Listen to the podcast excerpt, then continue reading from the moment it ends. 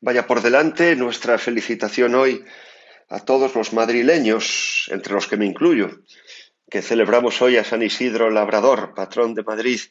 Habrá que pedirle a él que cuanto antes podamos volver a la vida sacramental, porque, a ver, a ver si hoy nos conceden salir de esta fase cero a la fase uno aunque parece que no está fácil. Pero bueno, tenemos a ese abogado, a San Isidro Labrador, así que sabemos que si no pasamos es porque no nos lo merecemos y todavía tenemos una conversión pendiente. Y dicho esto, vamos a continuar, como estamos durante estos días, junto con toda la Iglesia, mirando al Señor resucitado y unidos a Él, repasando esas palabras preciosas que nos dejó durante la última cena, que son como su testamento espiritual.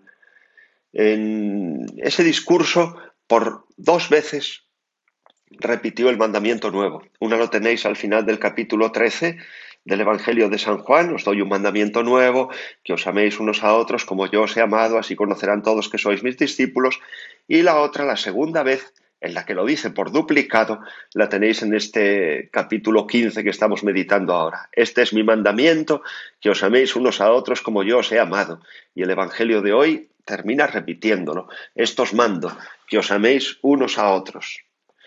Es verdad que la gente llama amor a cualquier cosa, o sea, te ponen una pegatina en el coche, que te ponen yo, corazón, es decir, yo amo a los calamares a la romana. Bueno, ¿que quiere el Señor que nos amemos como el de yo, corazón, calamares a la romana?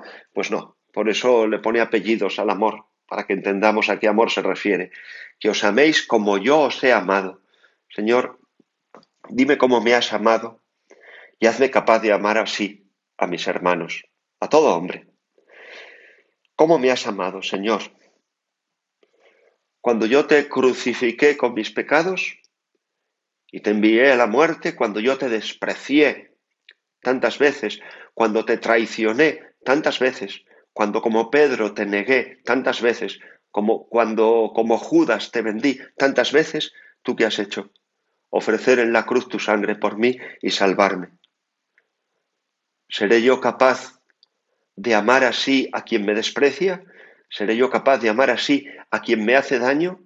¿Seré yo capaz de llevar así hasta sus últimas consecuencias el sermón de la montaña? Tú, Señor, no has venido para juzgarme, así se lo dijiste a Nicodemo, luego lo repetiste también varias veces, sino para salvarme. Si me hubieras juzgado, con justicia yo me habría condenado pero tú has venido no para juzgarme, sino para salvarme, y allí mismo, en el altar de la cruz, cuando hablaste de mí a tu Padre, dijiste, Padre, perdónale, a este perdónale, porque no sabe lo que hace. ¿Seré yo capaz de no juzgar jamás a mi prójimo? Al revés, de buscar siempre para mi prójimo la excusa. Y cuando le vea hacer algo mal, o incluso cuando le vea hacer algo que a mí me perjudica, que a mí me ofende, decir, Señor, perdónale si es que no se da cuenta si es que lo debe estar pasando mal, ¿seré yo capaz de excusar siempre a los demás y no juzgarlos jamás? Muéstrame, Señor, cómo me has amado. Siempre estás allí cuando te busco. No siempre estoy yo cuando me buscas tú. A veces estoy en otras cosas.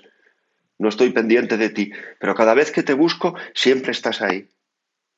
¿Podré yo, Señor, estar siempre disponible para todo aquel que me busca? Podré tener una palabra agradable, un gesto amable para todo aquel que se acerca a mí, sea quien sea, me caiga bien o me caiga mal, esté desocupado o esté ocupadísimo. ¿Seré capaz siempre de estar disponible con un gesto amable para todo el que se acerca a mí?